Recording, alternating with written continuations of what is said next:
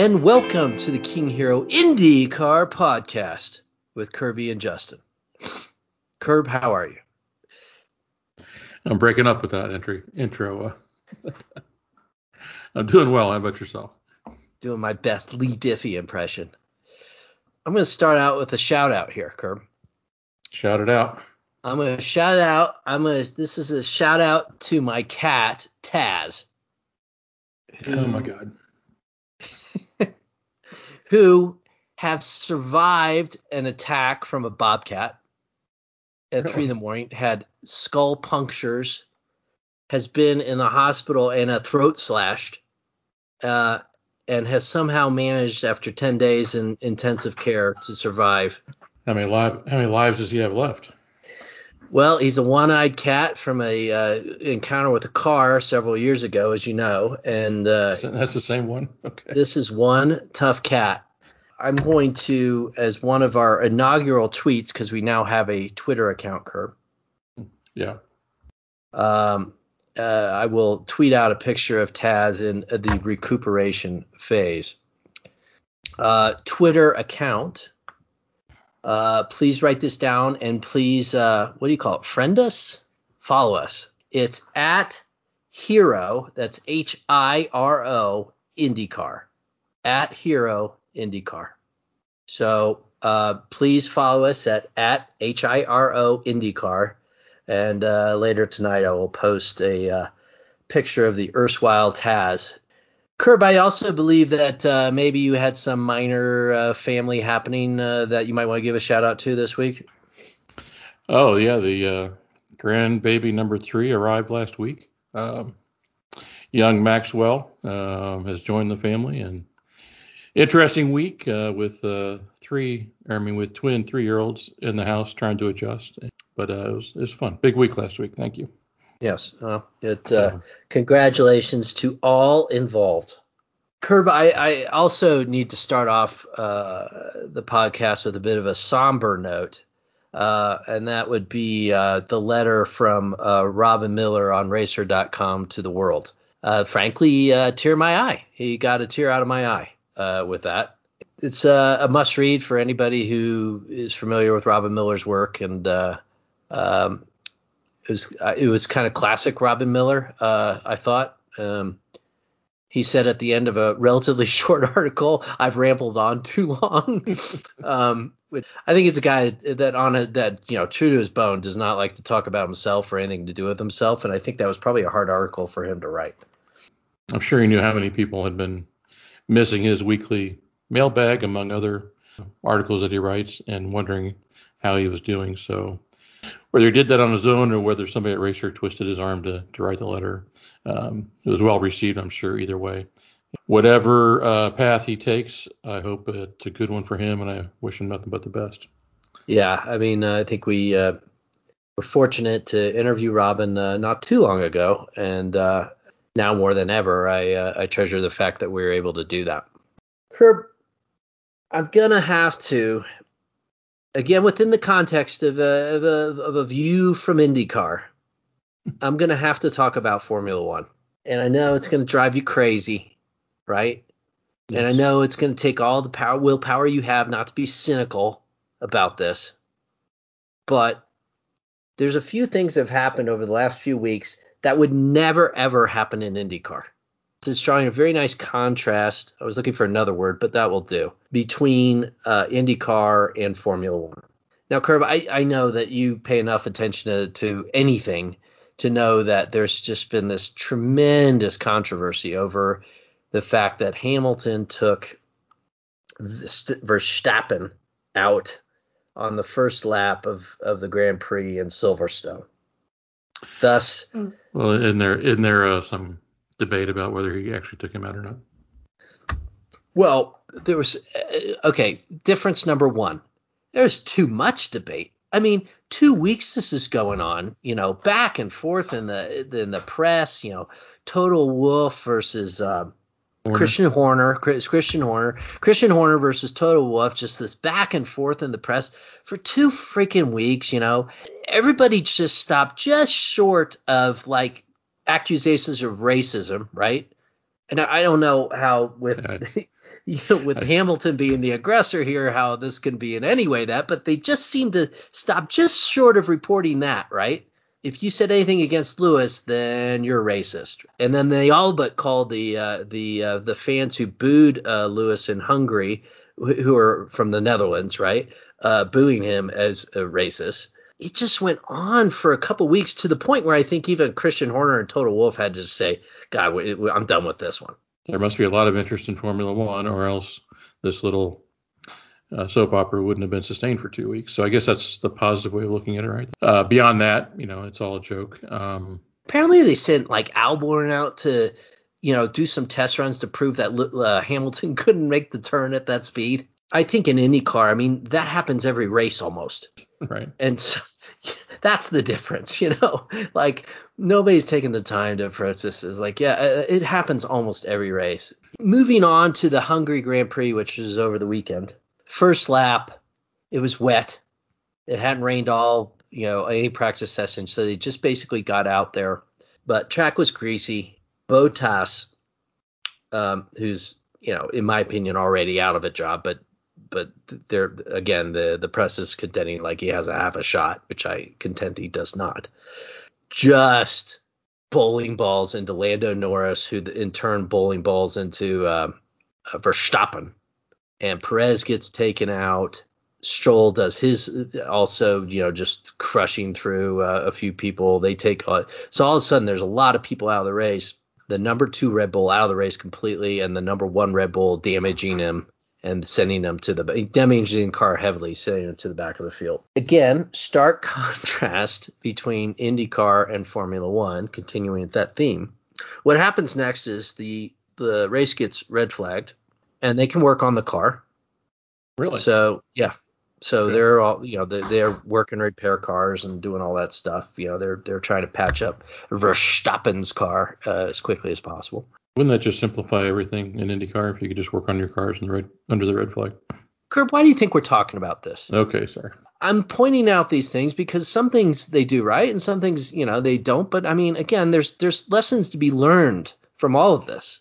So they're working on the cars, and then they go out for a new formation lap. Now this is where it gets interesting, Curb. This is where I want you to listen.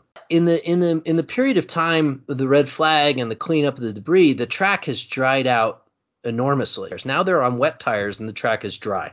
So they're going around, they're saying how many people, you know, the, the people are speculating, the commentators are speculating.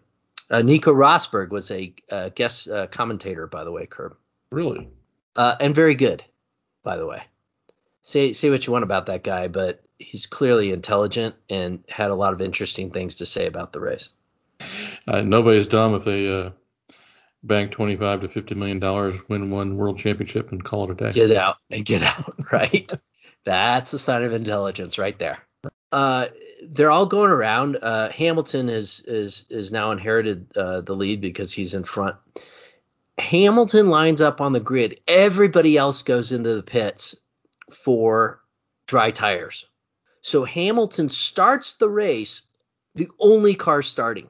Now, you could say, wow, what a horrendous call by Mercedes to kind of not call Lewis into the pits to get tires, right? Except, and this is where I want you to listen, Curb, it wasn't a strategic decision. They are not allowed to talk to the driver on the formation lap. There can be no radio contact on the formation lap. So how did everybody else know to come in? Did they talk about it before they left? So uh, whoever was in second, I'm going to say was Ocon, dove mm-hmm. into the pits. So every driver said, "Well, he's diving in the pits. I'm diving in the pits." But Lewis was in the front, so he would have either had to make the decision, "I'm going to dive into the pits," you know, like it's too dry out here, I got to get dry tires, or or not. And he made the what turned out to be the wrong decision, and nobody else followed him.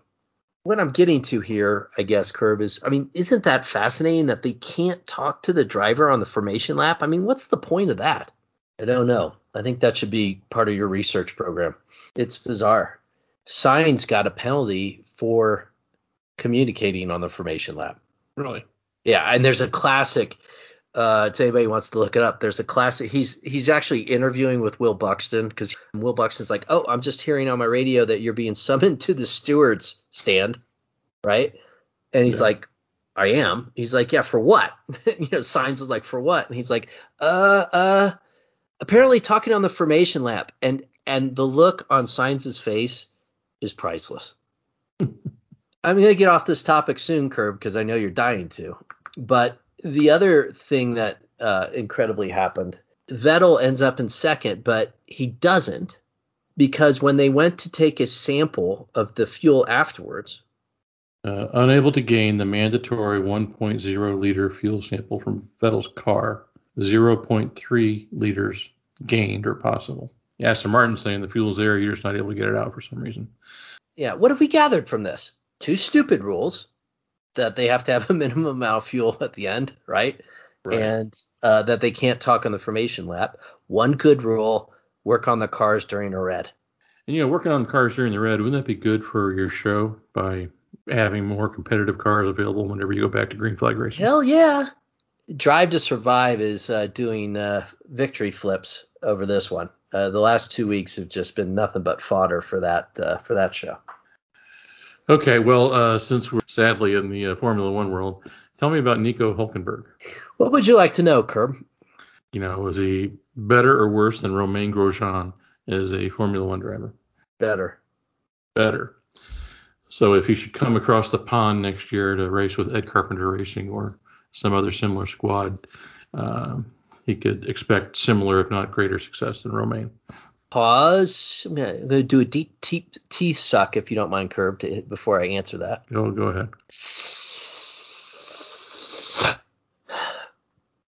Ooh, and a little bit of burp on top of that. The Lucky Pilsner, us. the Pilsner Urquell coming back on me. I mean, the the the rap on Hul- Hulkenberg is phenomenal talent. Uh, you know, did incredibly well in the junior ranks and was was always just super uber talented, but never had the right ride or situation. Okay. Which sound- sounds like the story on Grosjean. But Grosjean, uh, his career was a bit more uh, controversial in the fact that he he wrecked a lot of cars. The other thing about Grosjean uh, that he's been accused of is being streaky. You know, like when he's in the zone, he's in the zone and he's great. I'm seeing a real trend here, Curb. French people, French drivers, seem Mhm. all kind of seem to have a similar rap, right? Grosjean, Pagenaud, and Bourdais. If the car's right and they're in it, there's nobody better. But otherwise, you know, there's some bad days. So they're temperamental. They're French. It's a je ne sais quoi. So here, here's an over under for you, one and a half. Yep. How many um, f- new drivers in IndyCar next year will come from Formula One or Formula One Junior Formula uh, next year? I'm gonna go crazy and say over. What do you think? Well, there's certainly a lot of noise, but then there's a lot of noise about 20 Indy Lights drivers being in the series next year too. So uh, Kurt, what I was gonna ask you later, uh, if we had time and if I just not completely got exasperated with this podcast, which based on our flatlining ratings, maybe some other people are too. this Christian Lundgaard, I think, is a is a good kind of general example of like, is this the future of IndyCar? Is this the near future of IndyCar, where like you know uh, can't make it into Formula One or have been banned from Formula One or you, you're out of Formula One and you come over here for a second second take on your career? And while this has happened from time to time in the past, it seems to be happening. At least talk of it more and more. Is this because Curb? And this is the profound part of my question. Because of the aero screen. I don't know about the aero screen. I think it's more success of people like Robbie Wickens and Romain Grosjean. Even Alonso's foray into IndyCar probably helped bring some uh, attention to it. But maybe it's the last piece that makes them feel a little bit safer, or at least helps them rationalize getting over their fear of ovals, which seems to be an, uh, a European, uh, you know, an issue with European drivers. Well, I don't think Um, it's just. I don't think it's just ovals. I mean, I think it's all the tra- like you know by European standards, you know even F2 standards, like most of our tracks wouldn't even pass for them. I appreciate the fact that you're discounting the, the aero screen, but I'm not so sure that's not a big factor in some of these guys thinking. Curb, I got a couple of questions. Can you answer them for me? I don't know. I've been struggling so far tonight, but we'll see how yeah, it goes. it's true. Did Honda push Sato out of Rahal? Well, is that a fact? I just can't imagine Honda pushing him out. Can you? Unless they had some hotshot waiting in the wings, but I'm not aware of one. Well, the hotshot appears to be Jack Harvey. I know, but I mean, why would Honda care about Jack Harvey? It's still been less than a year since Takuma Sato won the Indy 500. It's not unprecedented, Curb. I mean, uh, the lack of results lost his right at Coyne, I think, primarily due to Honda's saying we're not going to back that guy. But he's Sato Sato's won at least three races since the last time Graham Rahal won a race. Something strange is going on, and I don't know the answer. It'll be interesting to see what kind of pick questions he gets this weekend when people finally, uh, you know, get him in their sights. So, um, oh, uh, no information, no chance. that's right. Talk to my interpreter. Talk to my Uh, restaurant manager. Manager. Curb, um, let's do our picks, if you will, if you don't mind. I don't mind at all. Uh, I believe I have first pick, Curb, and I am going to take it none other than uh, Josef Newgarden. You know, he he's got the bit between his teeth. He hasn't given up on this thing yet. As we've discussed several times on the show, you know, he should be winning this thing running away this year. And you know, due to some circumstances, he's not. But at the end of the day, uh, you know, he's been the most outstanding driver in terms of performance this year. I would say. I'm at a loss, but I'm gonna go with Palou. I do believe Kerbin, and you might check my memory here. He was kind of lost at St. Pete. I'm gonna uh, maybe a safe pick. Scott Dixon, just always a lurker. Yeah, I agree. He just uh, doesn't feel quite as safe as he used to. So I, my head was saying Dixon, and I, my mouth said Palou. So uh, um, I can't fault you there either. But I'm gonna try the uh, always streaky and never safe pick, uh, Will Power. Hmm. My second pick. All right. Well, I'll follow that up with a equally always streaky and never safe pick, uh, Colton Herta. So it's either a Ward or Rossi. I'm gonna go with Rossi for no good reason at all, other than I just want to. I mean, let's put it this way: if Hurd is good, Rossi should be good. So Good I point. guess You know who I think might be in trouble at Hon or at uh, Andretti? I think Well- Rob Edwards might be in trouble. At, I mean, if you're Michael Andretti, it's like, ah, I've tried this, I've tried that, I've tried that. Well, we haven't tried Rob Ed- Edwards out yet. When Pagenaud left Schmidt Peterson and the team kind of took a step back, you know, Rob Edwards left about the same time, I think. And I think they took a step back as much because he left as they did because Pagenaud left. You're right. It may get to the point where I don't know what else to try. All right. Um, go eat at the South Street Diner in Boston, Massachusetts. Uh, follow us at our new Twitter handle at H I R O Hiro IndyCar at Hiro IndyCar. Curb that includes you. I notice you're not a follower yet. I don't I don't have him I'm not on Twitter, so I can't well, follow. you're gonna you're gonna find your way on there. Damn it, need followers. Um, and uh, all right. Good night, everybody. Good night everybody. Boom.